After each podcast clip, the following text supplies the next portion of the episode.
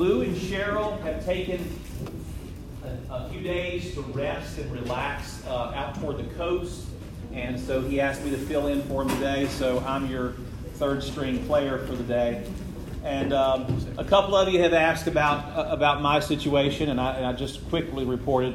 I was talking to a few of you in the hall. I was talking to Bob a minute ago and Mark here, and uh, he said, "How are you? How's your back doing?" And I said, "Well, the doctor told me to ditch the brace." And uh, he tried to make a joke, and he said, "No more BLT for the next six months." And I said, "No bacon, lettuce, and tomato." And he said, "No, no bending, lifting, or twisting." So I.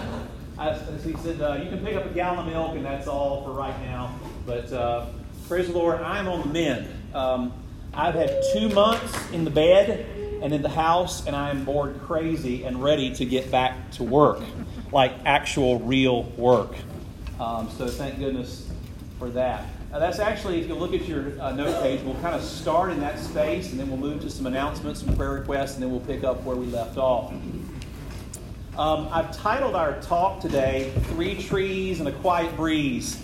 And this is not original to me. I have about five teaching pastors that I normally consume their content. Uh, my latest is uh, Baucham. Um, Chuck Swindoll from the 80s, 90s, and 2000s are one of mine. I love old dead Adrian Rogers.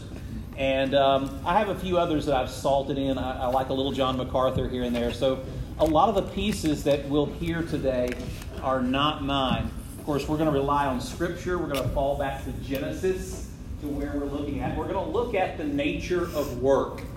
Um, I, I like what Charles described this morning about bringing your first fruits, bringing your best to work. How many of you have been to work and not taken your first fruits seriously? Me, can I put my hand up in front of all of you? How many of you have complained about your work? To your spouse, to your kids, to your neighbors, to anybody who will listen? Yeah, I have too. Uh, I'll tell you what the last eight weeks at my house have been. They haven't been a prison cell, but they have been a reflective moment. And I, uh, Lou and I regularly ride to Bible study together. And I passed Jefferson Forest High School where I work oh, probably January or February. And he said, Hey, it's your, it's your workplace. And I said, No, that's my prison cell. We laughed about it and talked a little bit. And I said, I can't wait till summertime. Well, you know, in, March, or in April, I, I had that accident with the drunk driver. I got my back hit, uh, tore up five vertebrae. He walks away with no injuries, and I walk away with eight weeks of reflection. Can I tell you today, I can't wait to get back to Jefferson Forest High School. Things have changed just a little bit, and, and, and for the good, I, suspo- I suppose. So the question is why do we work? Why do we work? And if we'll look, we're going to fall back to Genesis for our discussion for today. And Genesis 1 and 2 are going to be our jumping post, our space for discussion. And so I'm going to start this piece, and we're going to, I want you to begin to reflect on work. We've been looking at modeling with Lou for the last month or two, and we're going to continue that because modeling is important. What do our children see? What does our spouse see? What do our colleagues see? What do those who are under our supervision see? What do our crossline folks see? What do our neighbors and parents see in us? And how are we doing that? So let's look at Genesis 1. Now, if you have your dead tree version, I have I call it in my classroom, I call it the dead tree version versus the digital version. So I don't care which one you use. But if you have your uh, if you have your Bible, uh, we're, we're, in Genesis 1, and this is going to be uh, I think this is NLT, but I can't remember offhand. So God created mankind in his own Image. You should know this one already. What? Image. His own image. That makes me and you an image bearer. We are a mirror. We're supposed to be a reflector. And in his image, God created them male and female. He created them. God blessed them and said to them, Be fruitful and increase in number, fill the earth and subdue it. Rule over the fish of the sea and the birds of the uh, and the birds in the sky and over the, every living creature that moves on the ground. Then God said, I give you every seed bearing plant on the face of the whole earth, and every tree that has fruit with seed in it. I want to take you back up to number 28, and we're going to call that something. That is going to be, anybody know what we call verse 28 there? It has a name, a specific name. It's called the Genesis Mandate. Now, the first part of that's pretty easy for most of us to understand. We're not going to go to family life class. For those of you who send your kids to public school, that's a curriculum where they teach them about sex. All right? So, we're not going to go to family life class to make this discussion. We know what this portion means. Be fruitful and multiply. Well, that's the fun part of marriage, right? Is bringing kids into the world or practicing bringing kids into the world. All right? You can laugh there. That's a joke. All right? So, but the second part, to subdue and to have dominion, that's going to be the topic of our talk today as we're working through this Genesis 1 and 2. So, when the end of this section falls into play, we're at the end of day six. God saw everything that He had made. He saw that it was good. He saw that it was good evening and morning of the sixth day. What was God doing at the end of this day? What was He doing, guys? He was starting to think about that, but what does it say He was doing? He was surveying day one through six, and what was He talking about? What was He uh, self reflecting on?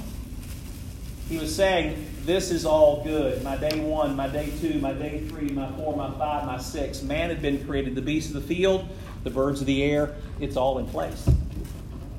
Now he's going to set this entire thing in motion, and he says that it is what? Good. He says that it is good. And it's now time for him to come to a rest. So, did God need to rest? No. Why did he?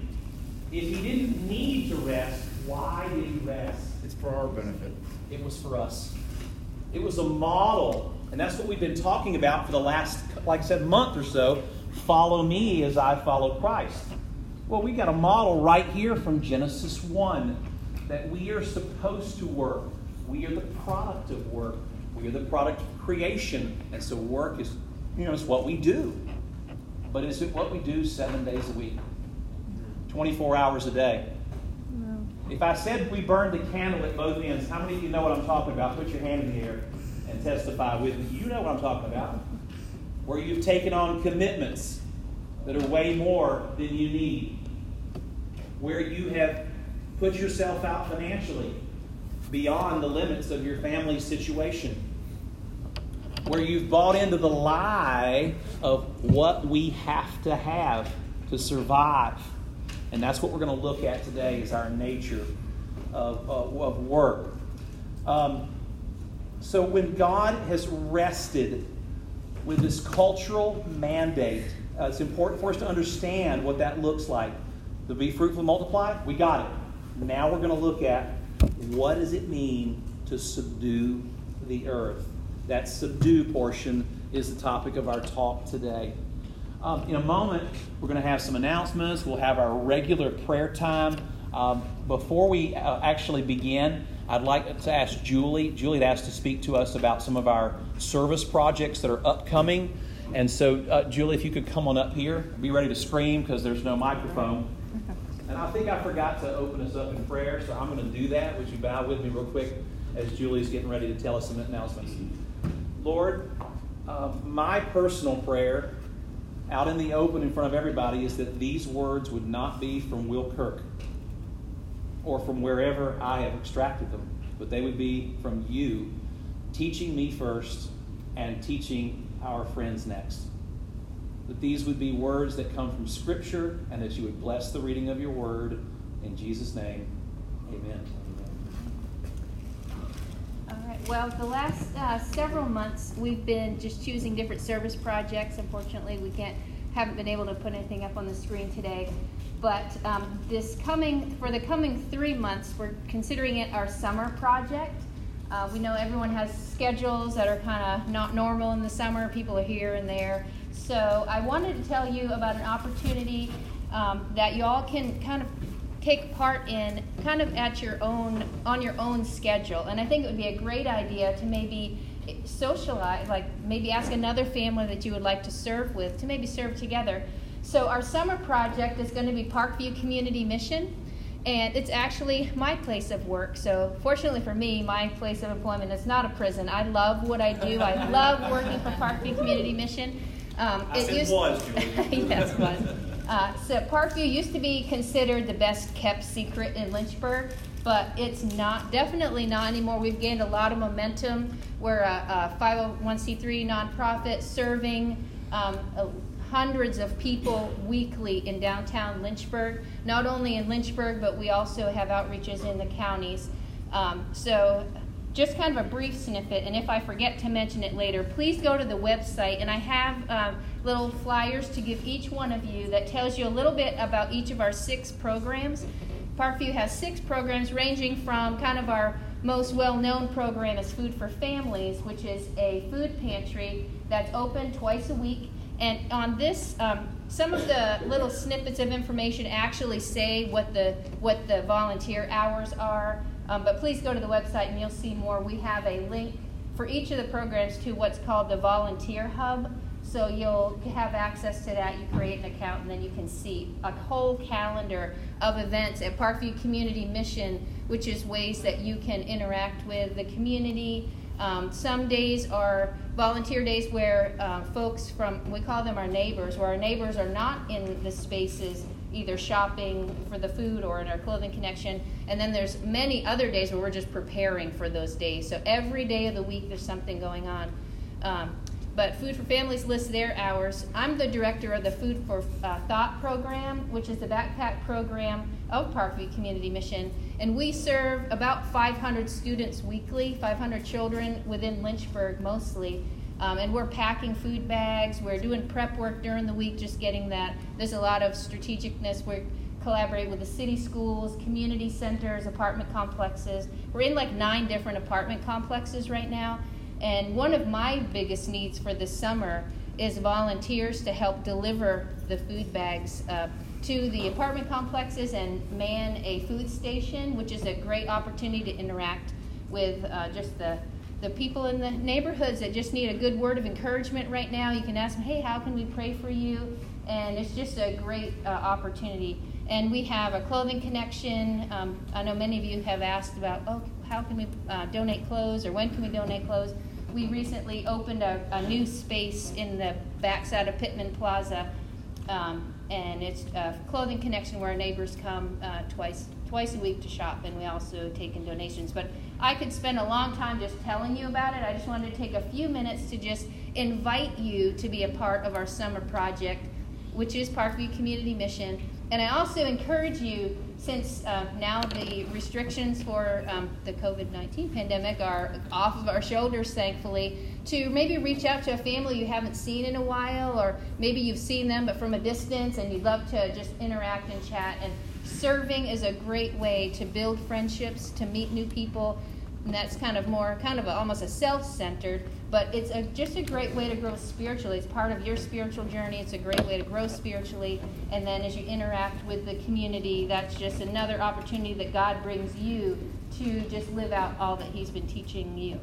So um, if you have questions, please reach out to me. The website is on here. Um, trying to think, but we're going to try to highlight this at the beginning of each month. It's just not a, this is the only time I'm going to talk about it kind of thing. We're going to try to bring it up and just keep it on the forefront of people's minds that this is a great opportunity for you to maybe get back out serving that in ways that maybe we haven't been able to do in a while. So that's all I would say. But I'll come around and just um, let me know if you like one. Thank you,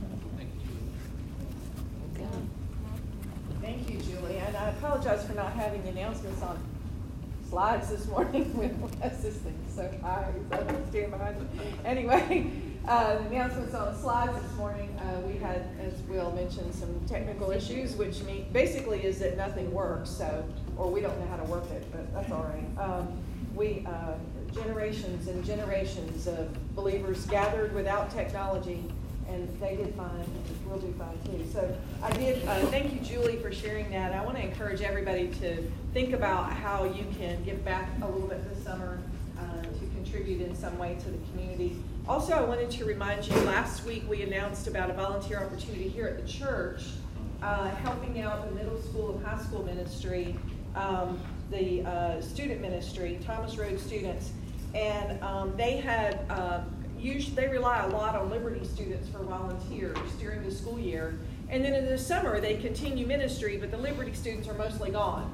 And so they're asking some of us to step in and help with just logistics, things like helping uh, with hospitality, like welcoming and signing in people and uh, managing the parking and that kind of thing. Um, also, um, some people who might be wanna, interested in engaging with activities with the students. And this is on Wednesday nights. Um, it's 6 to 9 p.m.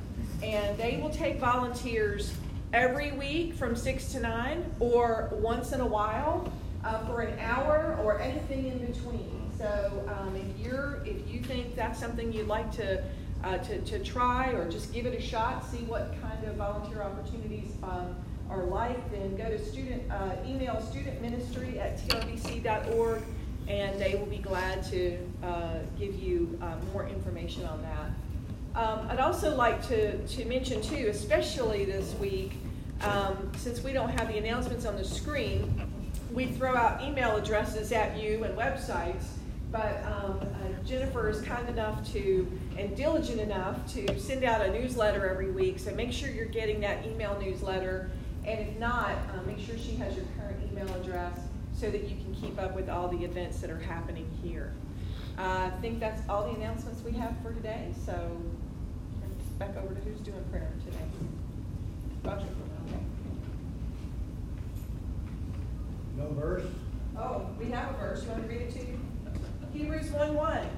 Long ago, God spoke many times and in many ways to our ancestors through the prophets. All right, so we, we move back to that word subdue. And we talk about the importance of our work. Um, just, I'd like for you, I'm going to sometimes default to my classroom tact. In our classrooms in K 12, we often call it elbow partners. That's code speak for those who are sitting beside you guys. So if I say, turn to an elbow partner and just make a quick comment, that's really what we're talking about there. Turn to an elbow partner real quick and tell them why we work. Just real quick, 10 seconds. Why do you work? Somebody beside you.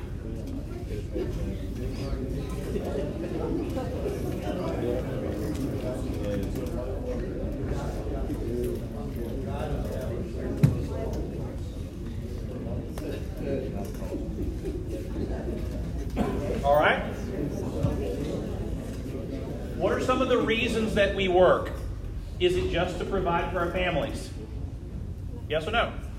Just. Not just. Is that an important piece though? Certainly. Are there other reasons? Why do we make clothes the way we do? Why do we repair airplane parts the way we do? Why do we add and subtract numbers the way that we do? We were physically designed to work. All right? We were, we were physically made to work. We were a product of creation. To be a witness. To Be a witness to others. What else?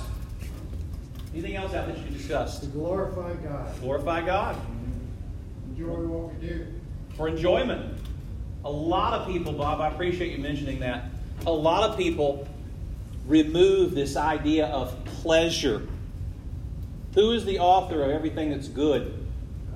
Is pleasure good? Can it be abused? Certainly it can. But everything that's good and perfect, we know where its sourcing is.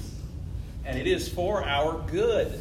And we'll look some more at that as this unfolds. Now, the foundation we talked about was that Genesis 1 2. Genesis 1 gives us, I'm going to call it the, um, Paul, since my son works for you, I've kind of worked in airplane motifs for a long time. Um, we're going to look at the 50,000 foot view. That's what Genesis 1 really is. And Genesis 2 dials in a little closer to the landing and gives us a portrait of what God did, why He did it, gives Adam's, I uh, give Adam and Eve some instructions, and tells them how to obey. So this cultural mandate in Genesis 1:28, where we talked about our purpose. What is work? What are we here for? You mentioned quite a few of them in your definitions of work a minute ago. We also have another mandate. What is our mandate from Matthew when we move to the New Testament? Called the what? Great Commission. I'm going to argue that both the Genesis mandate and the Great Commission put us on mission. They describe why we're here, our purpose, and our work. So, what is work? Uh, Genesis 1 2, on the seventh day, God finished his. We've started this a moment ago. He finished his work, and then he rested from all of his work. We mentioned before, he didn't have to rest, but he gave us that model because he was our author, he was our maker. He knew we would need that. So we're skipping into Genesis 2:15. The Lord God put the man in the garden to work it and to keep it. So work is not a result of the fall of man's original sin. That is not where it came from. What happened when man sinned? Well, God put a curse on the work. The curse became the toil of the work, the labor that was involved. I'm going to argue it was more about our attitude toward work. We now resist working. I don't necessarily want to do that task or that task or, and so on.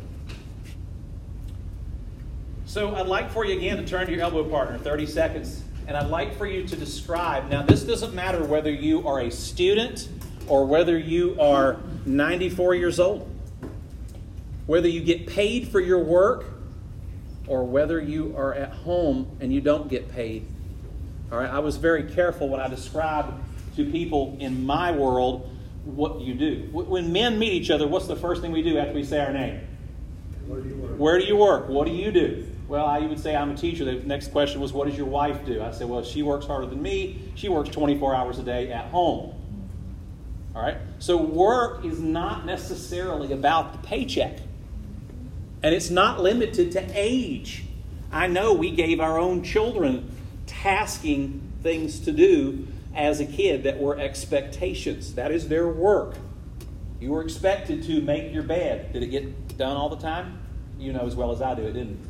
Does it get done today? Yeah, I walked into my daughter's room this morning and her bed is beautiful.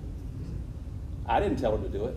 It became her workflow, and she decided she does it on her own. I'd like for you to turn to your neighbor, your elbow partner, real quick, regardless of their age or what they work at, and tell them two things. Number one, what is the favorite part of your work? And then, what is the least favorite part of your work? 30 seconds starts now.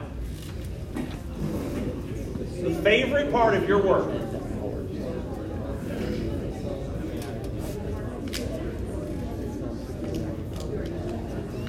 Amen to that, Larry. Amen to that.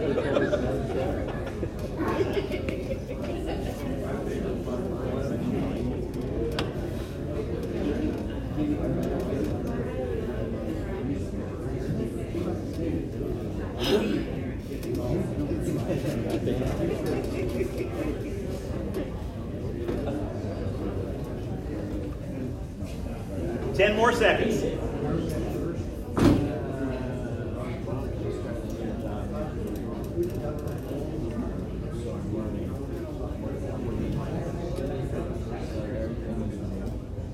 All right, time.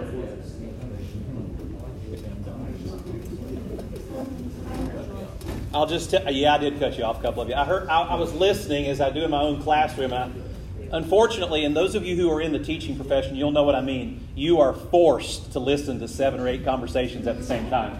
I could be talking to Larry, but I'm listening to what's going on right here and right here and over there. I can't help it. It's just natural. And I heard a few. Larry popped out one while I was reading here, and he said, "The sense of accomplishment I get from," and I just stopped and said, "Amen to that one." Because we don't get that often in, in my world, the finished sense of accomplishment. Um, I've taught in the sciences for 25 years, going into 26 years. My favorite thing in the world about my job is laboratory time.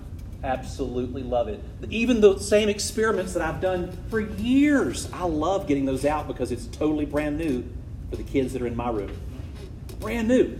And just watching the amazement of a light bulb light up or a chemical reaction take place or a, a physics construct that's explained. They go, oh, is that? Yes. That is the, that is the absolute joy of job. And then for me, the least favorite, unfortunately, sometimes is talking to the people who send the kids to my classroom and explaining that they're not Albert Einstein and that they might need to work a little harder at the work. That is not the favorite part of my job. We all have the joys of our job and the drudgeries of our job. But the purpose here is to help us to recalibrate what that looks like, refocusing it as unto the Lord, like Charles was talking about this morning.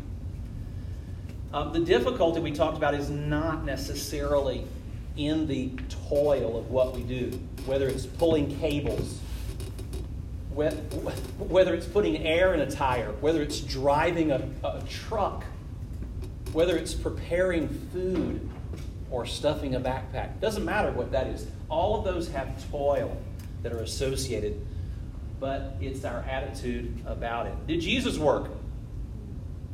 Did he? Certainly. I, I suspect that if he grew up as a carpenter, he learned how to handle all the tooling and the chisels and the, and the hammers that went along with crafting and making a piece of wood functional and beautiful along the way.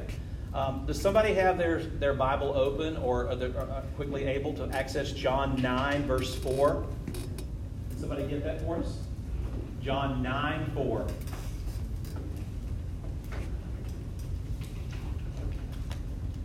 Doesn't matter what version. I got it. Go. Us must quickly carry out the tasks assigned us by the one who sent me, because there is little time left before the night falls, and all work comes to an end. All what comes to an end? All of our work. He's not just describing the physical work that we do from day to day, but the spiritual work that takes place along our, the continuum of our life. Another version says, as long as it is still day, we must do the works of him who sent me. That's Jesus talking about himself. God's no longer doing the work of creation, He already did that. What comes next? That redemption. Did He already do the redemption work? Yes. Who is that? Who is the redemption? That's Christ. What's God working on today? Building a home for us. New what?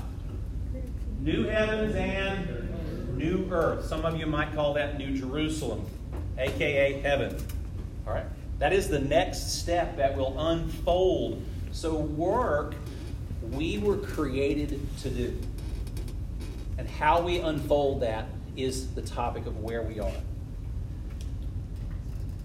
Have we bought into the lie? The American success story lie. Yes. What is the American success story? Tell me out loud, quick popcorn style. What does it mean to be successful? Have your own home, Got your own home? Got some cars? I can retire comfortably? I got a nice phone? I got two and a half kids, white picket fence, you get all those pieces? A nice vacation home, possibly, yeah. A place to call vacation. Some personal toys, absolutely.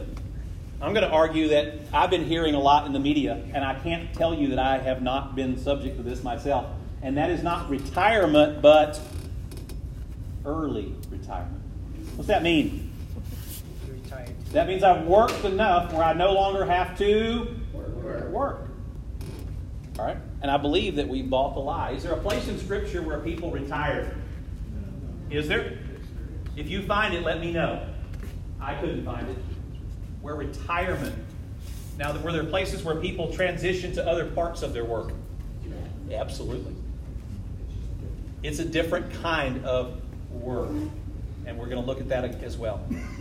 Actually, I, uh, being the fullest respecter of time, we won't get finished with this. And I do apologize, uh, but I'm following the lead of my own personal friend and pastor who never finishes a lesson.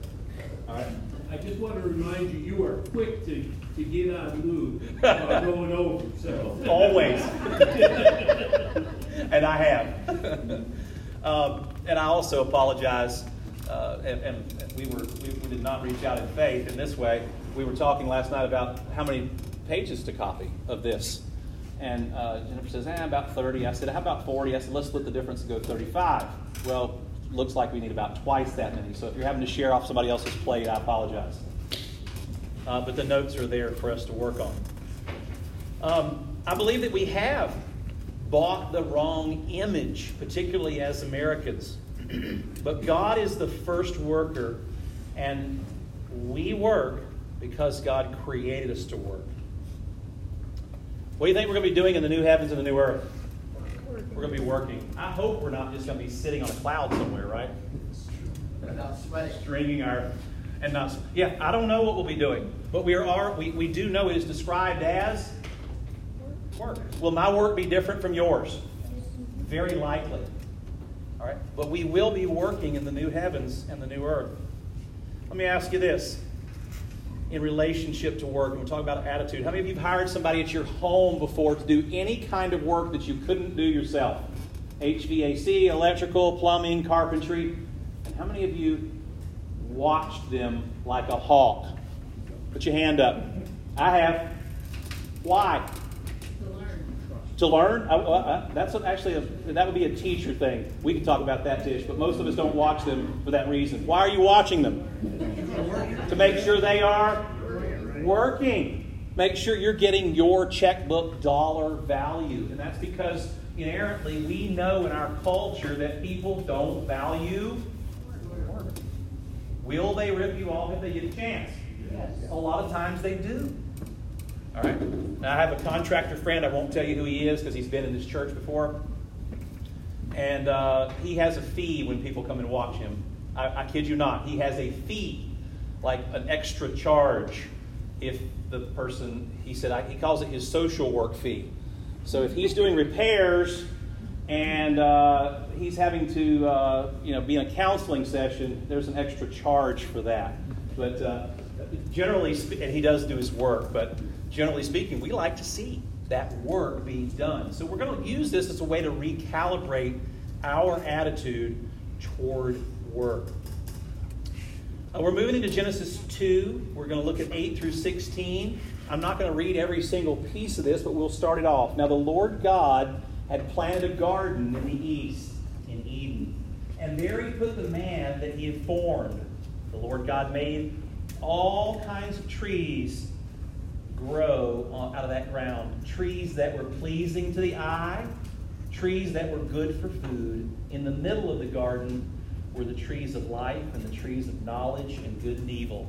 You can read the rest about the four rivers from Bashan and the beautiful gold that took place and what he expected them to do. We're going to skip on down a little bit. Um, the, the Lord God took the man and put him in the Garden of Eden to work it and to care for it. And the Lord God commanded the man, You are free to eat from any tree in this garden.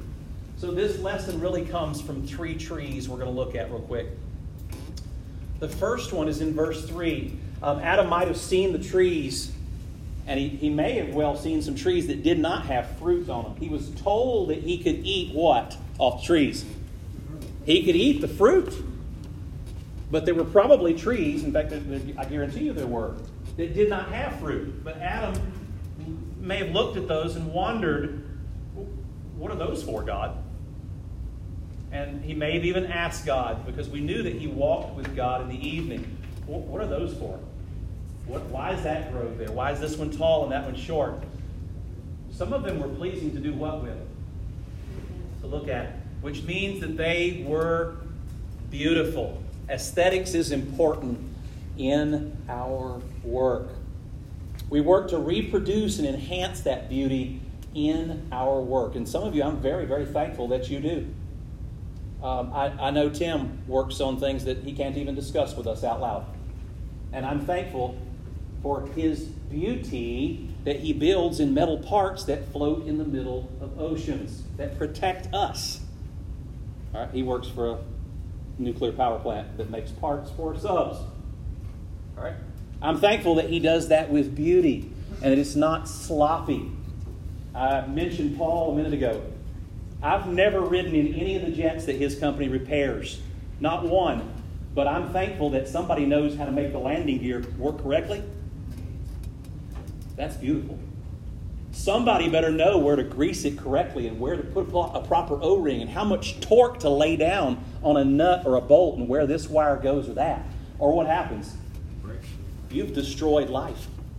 We are image bearers. I'm thankful, and I'm just mentioning people that I know out loud. I'm thankful that Skip knows exactly where to sign on the dotted line on a stack of papers that's probably three inches tall when you close your home. What if one of those is wrong? Is that going to be expensive? Is it, is it Skip? If you mess up and somebody doesn't sign properly, does that delay the process? It does. It's beautiful when it's right. It's beautiful when it's in order, when it's organized. Let's take Roger. I know Roger for years laid down block and brick. He's told us, he told us many stories, and he's now contracted to moving into carpentry. I'm thankful that the man knows how to pull a string line and lay it straight. What happens if it doesn't? Roger? They collapse like what Larry showed us with the deck. You got a problem. Somebody better know how to lay those redhead bolts in so that we don't endanger image bearers. Image bearers are not just people who are Christians. Image bearers are who? Everybody. Everybody that has life. That's all of us. So we work to reproduce and enhance that beauty that God has in creation. This is kind of a dividing line between cultures. Some of us are real, pragmatic. So if we're trying to get from one side of a bank to another, we're trying to cross a gorge or a river. Maybe you want to just take a tree and saw it down and let it land from one side to the other and hope that you can get across. Maybe it'll last a week or a month. Maybe people will fall off of it.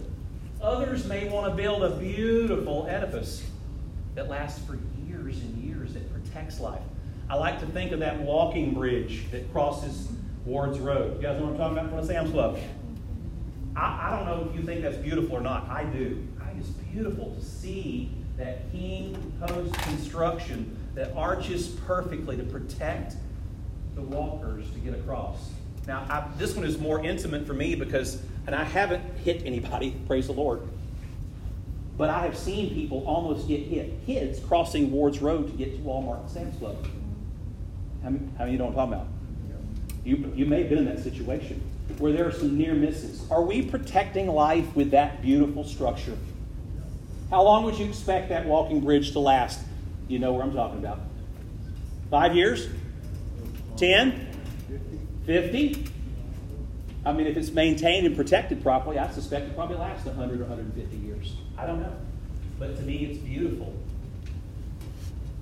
Let's think about that illustration, that bridge, as we advance a little farther. So, utility and function are fine for some cultures, but others require that it's a beautiful structure. So, in your first piece here, beauty is what I want you to think about in your work.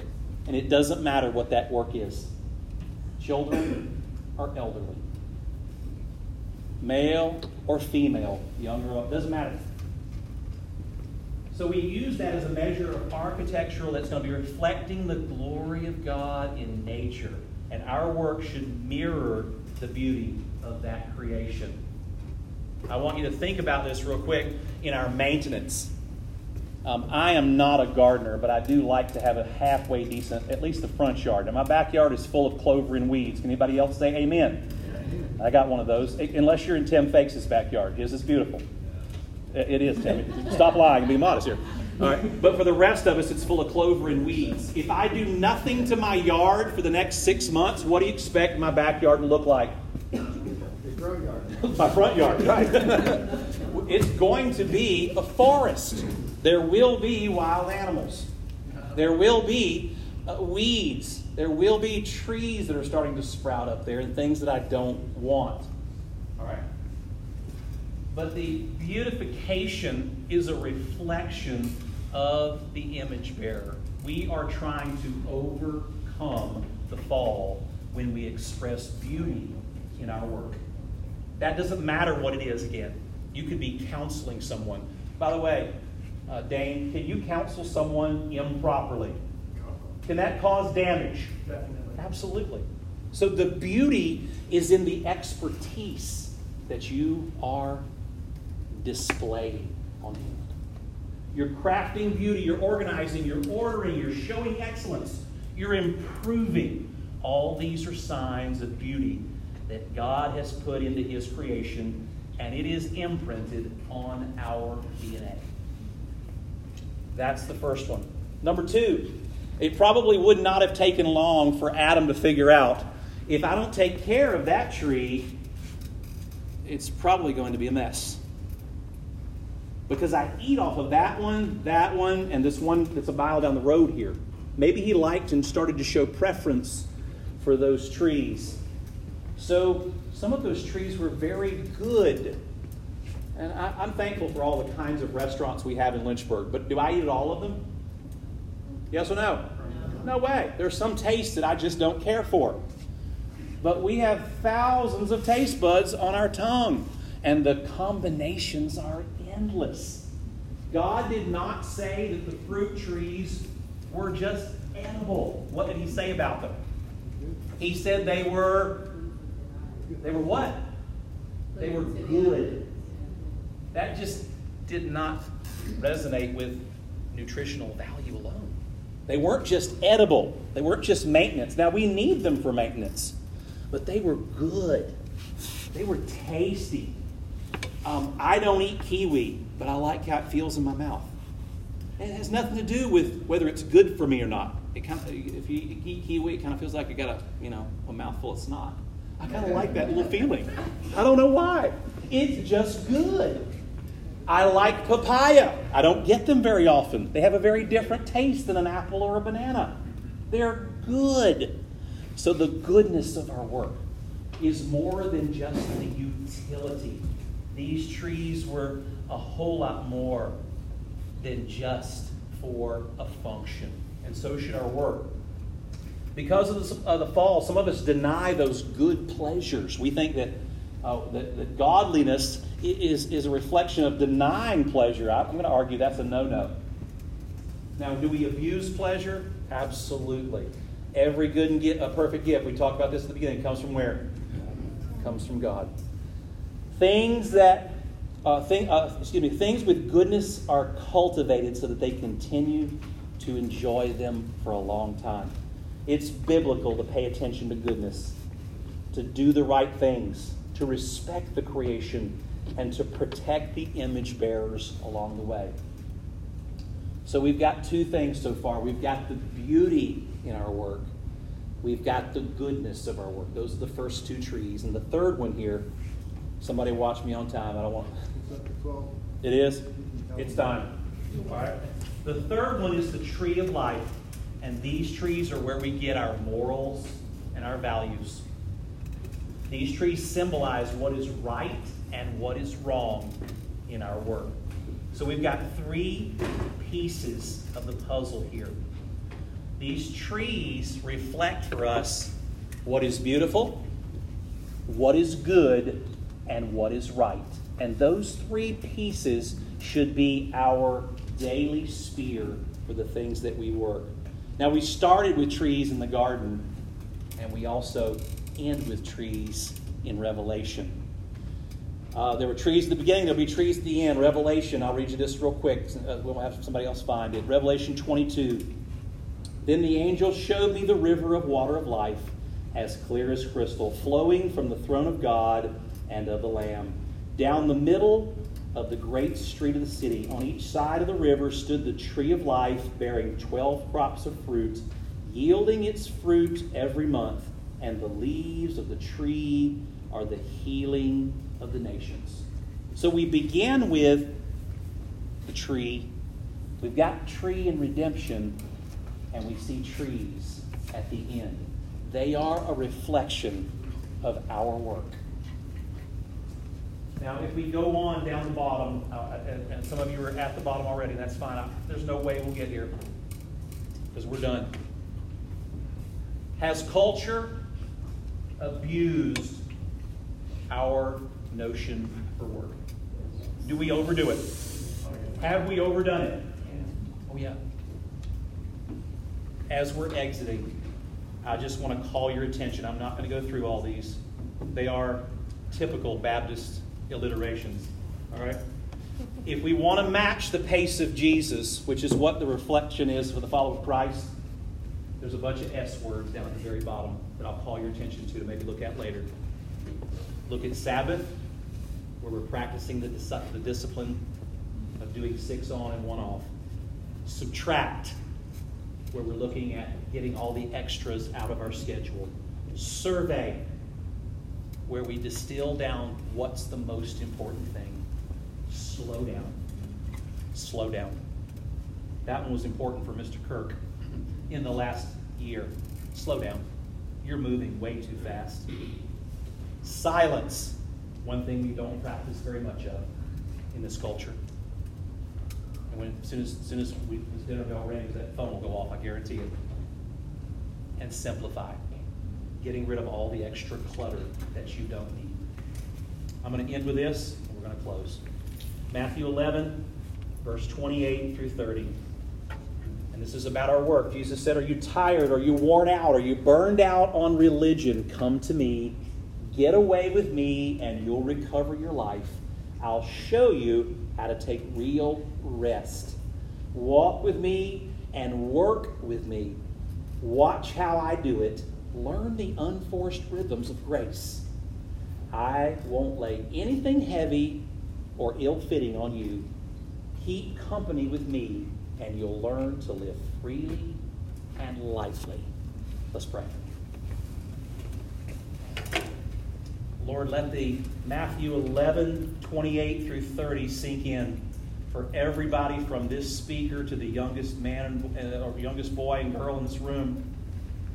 That your burden is easy and light, and yet we take on burdens that, that are way more than you'd ask us to do. Call us to rest and work properly by your model. This week, in Jesus' name, amen. Thank you, guys.